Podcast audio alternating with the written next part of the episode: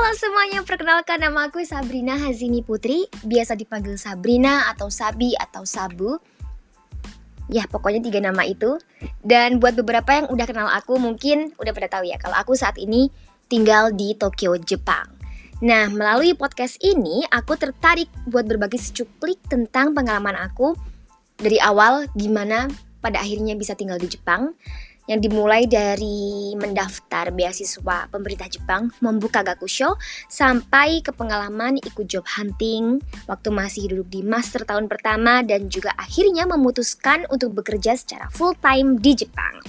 Semoga cuplikan pengalaman-pengalamanku ini nanti bisa memberi sedikit hint untuk teman-teman semua yang pingin mencari pengalaman baru khususnya di negara matahari terbit ini.